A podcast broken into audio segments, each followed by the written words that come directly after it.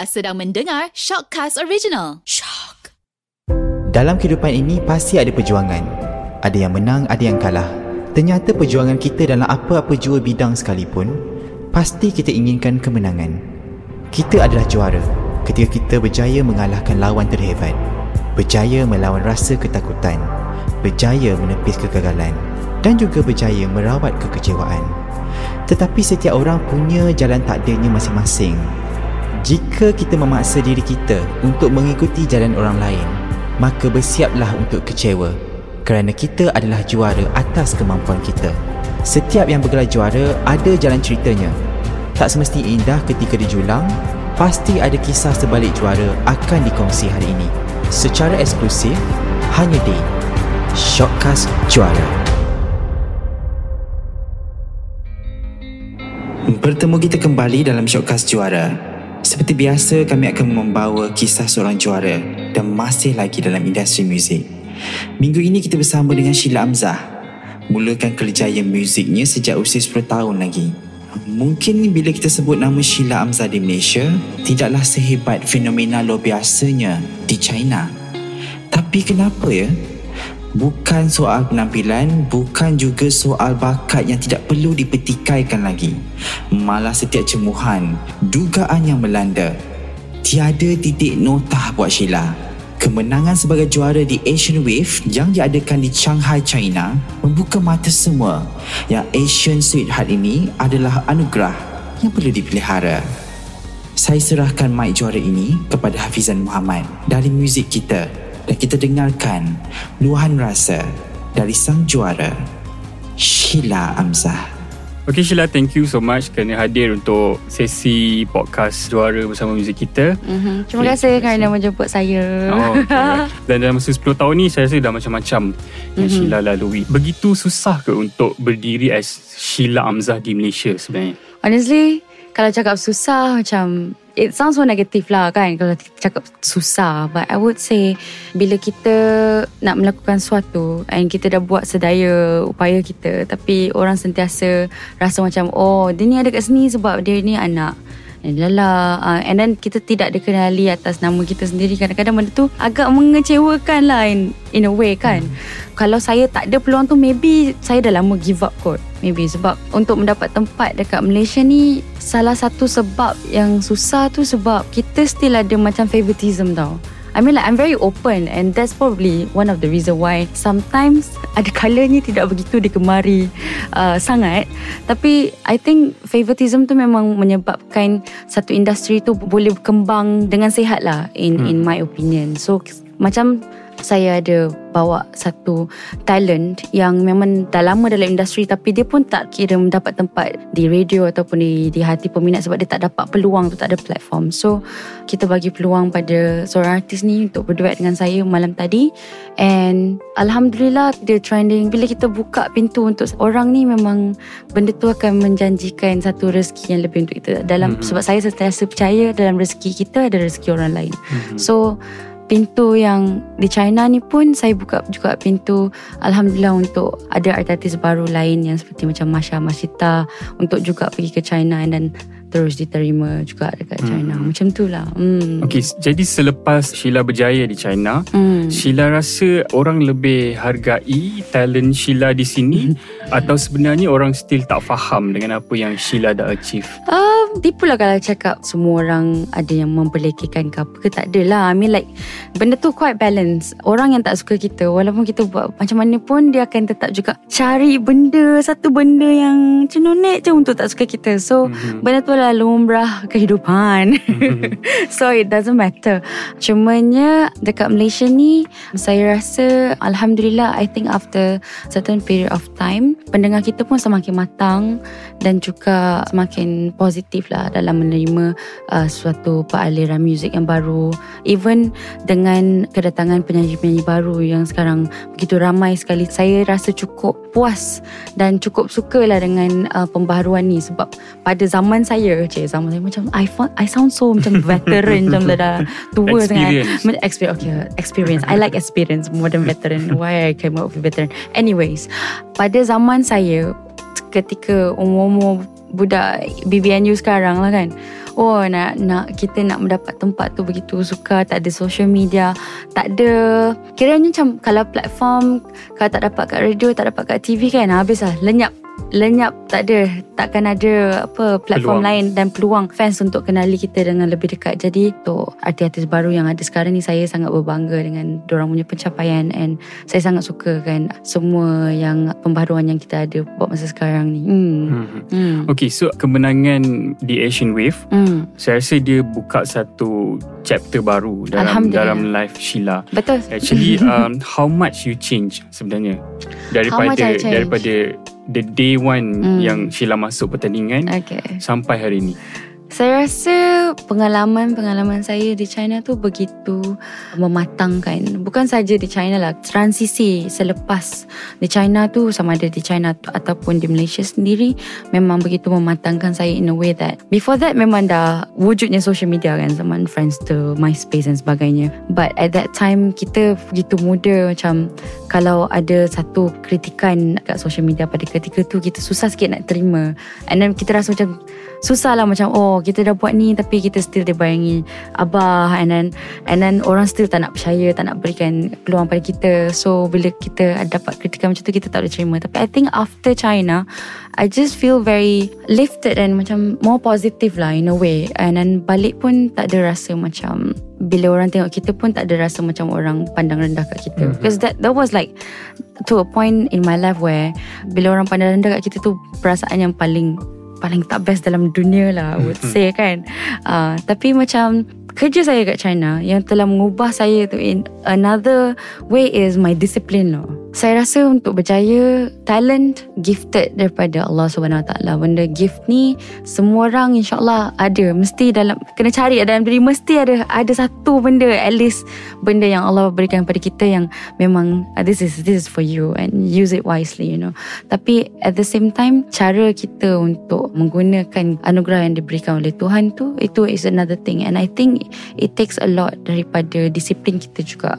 Macam kat China, kalau saya tak ikut orang disiplin macam mana diorang kat sana, saya rasa saya memang dah lingkup habis lah. I'm telling you seriously, because dari segi tepati waktu, dari segi tepati masa, dari segi disiplin bekerja yang di mana macam tak boleh tengok lirik, macam everything semua dah kena bersedia, mental dan fizikal. Ada tu memang anytime, contohlah daripada pukul 1 sampai pukul 5, anytime diorang panggil tu kita sentiasa bersedia, stamina kita dan sebagainya lah, benda macam tu lah. And I think benda tu yang saya bawa balik Malaysia, and Alhamdulillah sampai sekarang saya masih the same person lah daripada Sheila yang terbang ke China dulu. I'm still the same person. Okay, saya rasa Sheila antara penyanyi yang ada satu transition career music yang bermacam-macam. Dari Nur Shahila, kemudian jadi Sheila Tek, betul. Kemudian Shahila, Sheila Amzah, dan sampai ke China, nama you dah di-stylizekan dalam in Mandarin, in Sheila, So perjalanan yang panjang ni berumur seawal 10 tahun. Betul. Adakah ini adalah perjalanan yang memenatkan atau bagaimana? Memenatkan, memerihkan, and sometimes memilukan. Ada. I mean, semua orang journey ni tak secukup rasa. Macam garam, gula, masam-masin dia. Dia takkan semanis sekarang lah, I would say. Sebab kalau saya dah shortcut, letak segala macam MSG and terus nak ke sekarang ni pun, I think maybe saya akan menjadi seorang yang probably sesombong-sombong alam, like macam jenis yang tak umur orang ke, things like that, you know, like bila orang have everything yang terlalu senang jalan dia kan. Tapi saya rasa bila you cakap saya start 10 tahun, sekarang saya dah umur 30 tahun, that means it has been 20 years. Dah buat benda ni selama 20 tahun, tapi saya masih lagi ada banyak benda yang saya perlu pelajari, sebab aliran muzik dan industri kita ni sentiasa berubah-ubah.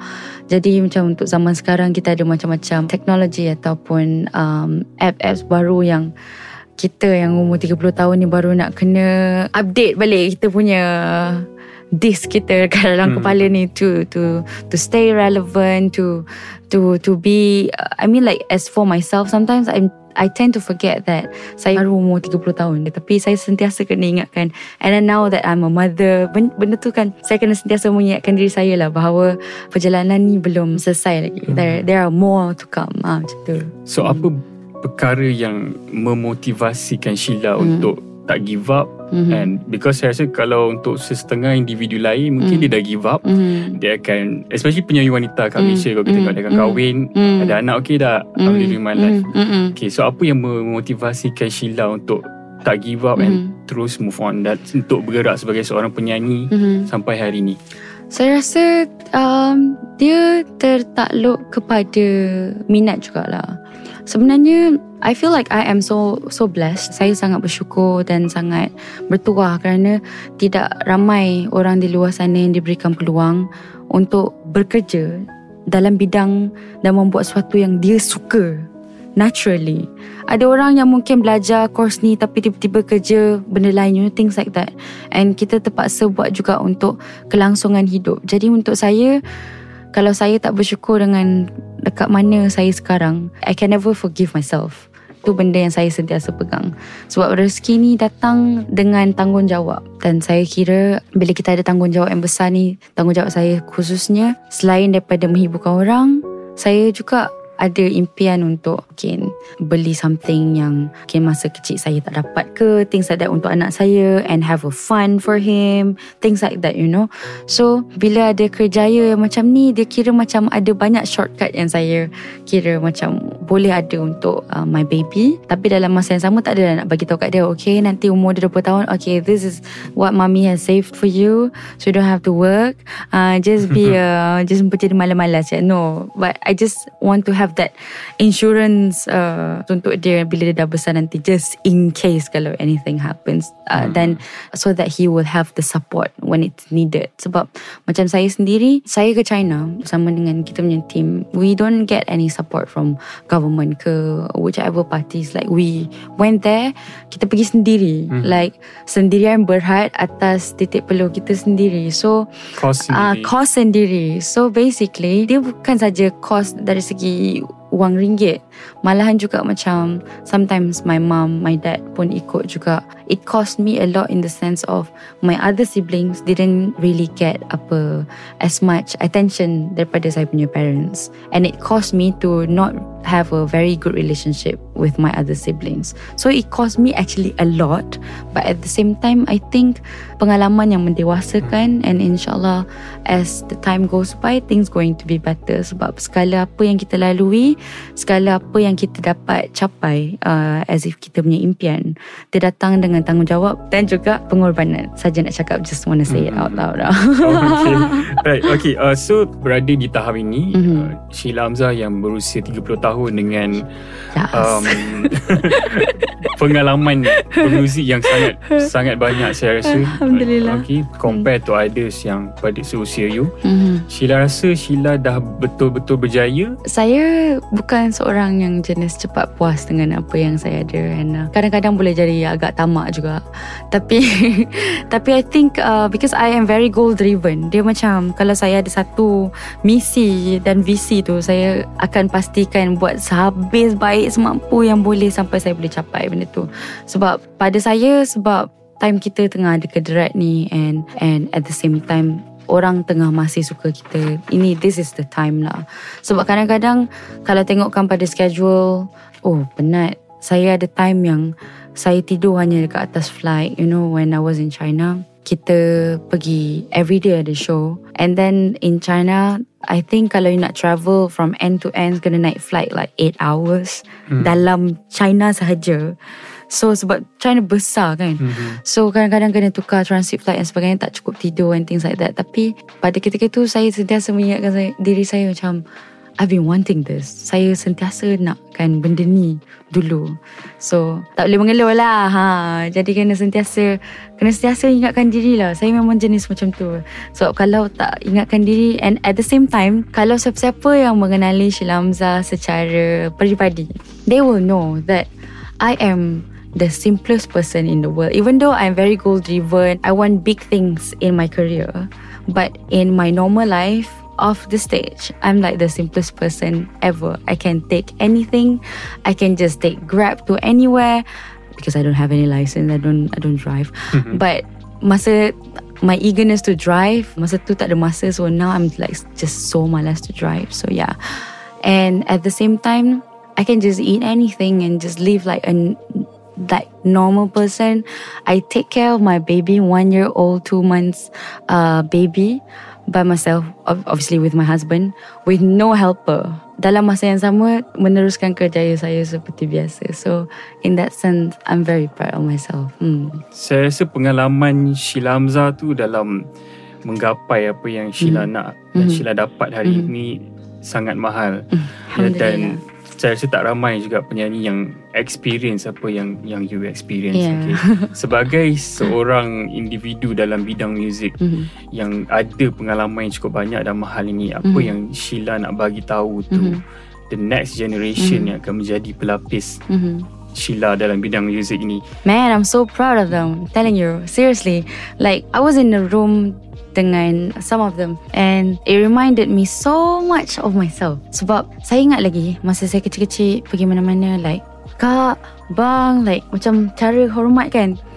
It's just, and then kita dapat benda tu balik. Like basically benda ni, bumi ni berputar. When you do good to other people, people will do good back to you, you know. So I was so proud of them. Tak kira lah orang netizen kat luar sana nak komen, nyanyi macam ni apa semua, diorang tak cukup nafas, tak cukup. Man, let them breathe. They are still learning. I was there. I was in their shoes before, you know. So apa yang saya boleh katakan pada adik-adik saya yang ke depan ni, just enjoy the moment, man. Like, enjoy the moment. Please do not let anyone tell you what to do. Just follow your heart. Sebab di usia yang muda ni, di mana ada satu, you know, that spark, that fiery feelings in you. Benda tu banyak kan penyanyi-penyanyi yang seusia dengan saya ataupun lebih tua, dia dah hilang dah benda tu. Kita orang nak kena hari-hari nak kena cari balik, you know. And by looking at you guys, by looking at your performance, it reminded me so much of myself on how I used to be and how I should be right now. So just keep on blessing us with all your great music and use this freedom yang korang ada with social media, all these attentions from these people, for all the people. Use it wisely. Tapi satu benda, don't ever lose respect towards people. And dalam masa yang sama, apa-apa fame ni, dia boleh lenyap begitu saja. Satu hari dia boleh just mati macam tu saja. Tapi karya korang yang akan kekal sampai bila-bila. So jangan biar benda tu masuk kepala and buat besar kepala. So yeah, just do you. Okay, kita cerita balik perkembangan karier Sheila sekarang. Tahun lepas Sheila ada collaborate dengan SOG, Sekumpulan Orang Gila. It was totally out of your forte. Why are you doing that, Sheila? Rasa because Sheila dah stagnant dengan music sendiri ataupun honestly mana? Okay, this is another thing that I actually tak pernah reveal kat siapa-siapa, I mean that dekat radio atau podcast. One thing, actually Sheila Amzah yang sebenar sentiasa nak ada di dalam band. Tapi because I grew up with a very strict parents, like, you know, Asian parents, like very strict. You cannot go out, you cannot go jamming, like a lot of boys, you know, that kind of thing, right? So my dream of like being in a band, dia mati dan lenyap begitu saja. So when I got the chance to collaborate dengan SOG tahun lepas, masa abang adik called me, I was 3 months or 4 months pregnant. And then they were like, ada satu lagu ni, it's a rock song and we hope we can do it. Sebab kita orang dah kawan dah lama, dah kenal dah lama, tapi cuma tak ada chance. And then I was always busy, sentiasa ada dekat China and all. Tapi ever since masa tu saya tengah pregnant, so saya macam ada free time sikit lah. So okay, and then saya cakap, okay lah, jom lah, buat je lah, let's go lah, jom kita buat. And then sekali tu saya buat lah. Dalam pregnant tu nyanyi juga, and boleh sampai. And I think my voice changed a lot masa pregnant. I think my tone semua tukar lah. Basically it's as if like I have like another macam suara pecah, like puberty kind of thing. I don't know how to explain it, tapi macam tu lah. And then after that we have a project with Aladdin juga. I did a lot of projects lah masa pregnant. And we didn't win it, tapi kita anugerah lagu indie. Yeah, satu kepuasan yang macam mana Man, if you were there, you will be amazed by how talented these people are. 13 band. You cuba imagine 13 band, interval in between nak tukar band 3 minit. 13 band pergi rehearsal, dapat exactly sound kat dalam telinga ni, dapat exactly macam rehearsal. Tanya mana-mana penyanyi kat Malaysia ni, kalau if they can actually get exactly apa diorang rehearse or sound check, tanyalah. I would say 90% tak dapat. Saya berani cakap 90% tak dapat. Tapi this Ali punya production, I don't know, it's like people yang betul-betul minat kan, diorang ada this one passion gila-gila kat dalam music. So masa tu satu kepuasan, I don't know how to explain it. Stagnant, I don't know, I'm not sure whether stagnant is the right word, but I would say I memang jenis orang yang suka experiment. If I can bring my iPad right now, I have lots of like songs yang I dah record and everything, it's in there. Tapi keberanian untuk saya saya release the song is another issue. But I am currently working on an English EP and a Malay EP. So insyaAllah 2021 will be great for me lah, insyaAllah. So EP untuk pasaran Malaysia lah. Pasaran Malaysia untuk Malay punya. Tapi English tu kita akan release dekat Australia, sebab my management is based in Australia. Memang dari kecil memang ayah push, ataupun memang exposure saya rasa untuk dalam bidang muzik tu pastinya daripada ayah sendiri lah kan. Apa nasihat terbaik actually yang pernah daripada seorang Andy Lala kepada seorang Sheila Amzah? Dia, ayah saya ni seorang yang sangat-sangat mementingkan nama in the sense of, contohnya nasihat yang saya ingat sampai sekarang, the first thing is, kiranya dia dah jaga nama baik dia sampai sekarang, and then dia tak nak siapa-siapa tarnish dia punya nama kalau kita dah ada dalam industri. That's one, jaga kita punya nama. That's one. Number two is, kalau saya masuk pertandingan, Abah selalu pesan jangan anggap benda tu pertandingan. Even macam saya kat China, tak payah cakap ke mana-mana lah, saya jenis orang yang tak suka ada expectations. Even though saya memang goal driven orang, tapi saya tak suka set expectation. Even dengan pasangan saya takkan ada a certain expectations kepada saya punya pasangan. Sebab pada saya, when you have an expectations, you akan immediately akan kecewakan diri sendiri, because you can never get there, takkan dapatnya. So bila saya masuk pertandingan, saya sentiasa anggap benda tu adalah sebuah concert, it's a one-off concert, ataupun satu tempat untuk saya just macam belasah, macam pantai kau-kau. Macam saya tengok SOG, saya sama dengan siapa-siapa pun saya nyanyi, saya adalah orang yang sama. Even saya kat China pun saya bagi energy yang sama juga.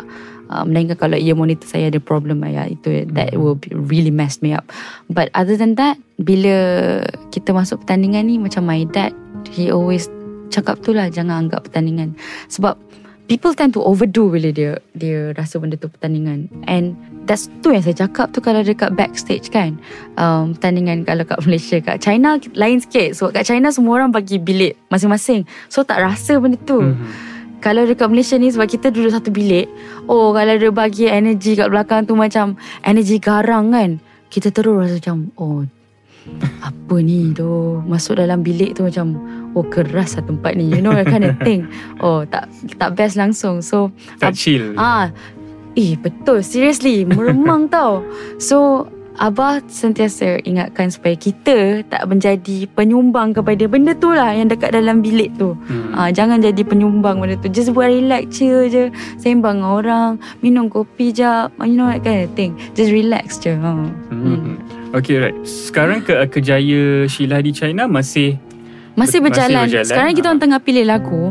They asked me to come back, cuma saya tak sanggup. Ku tak sanggup nak balik and quarantine away from my baby. Itu saya tak sanggup. Sebab after I gave birth, tapi kebebasan diberilah. Memang diberi. Diorang memang, they are waiting lah. Okay. Okay lah. Definisi juara itu sendiri untuk Sheila macam mana? Pada pandangan Sheila Amzah, pada pandangan saya, juara ni, kalau if we're talking about 20 years ago, seorang yang juara, dia akan tengokkan pada satu package. dari segi look nombor satu ya. Look, suara, dia punya stage presence dia. And I think it's still the same now.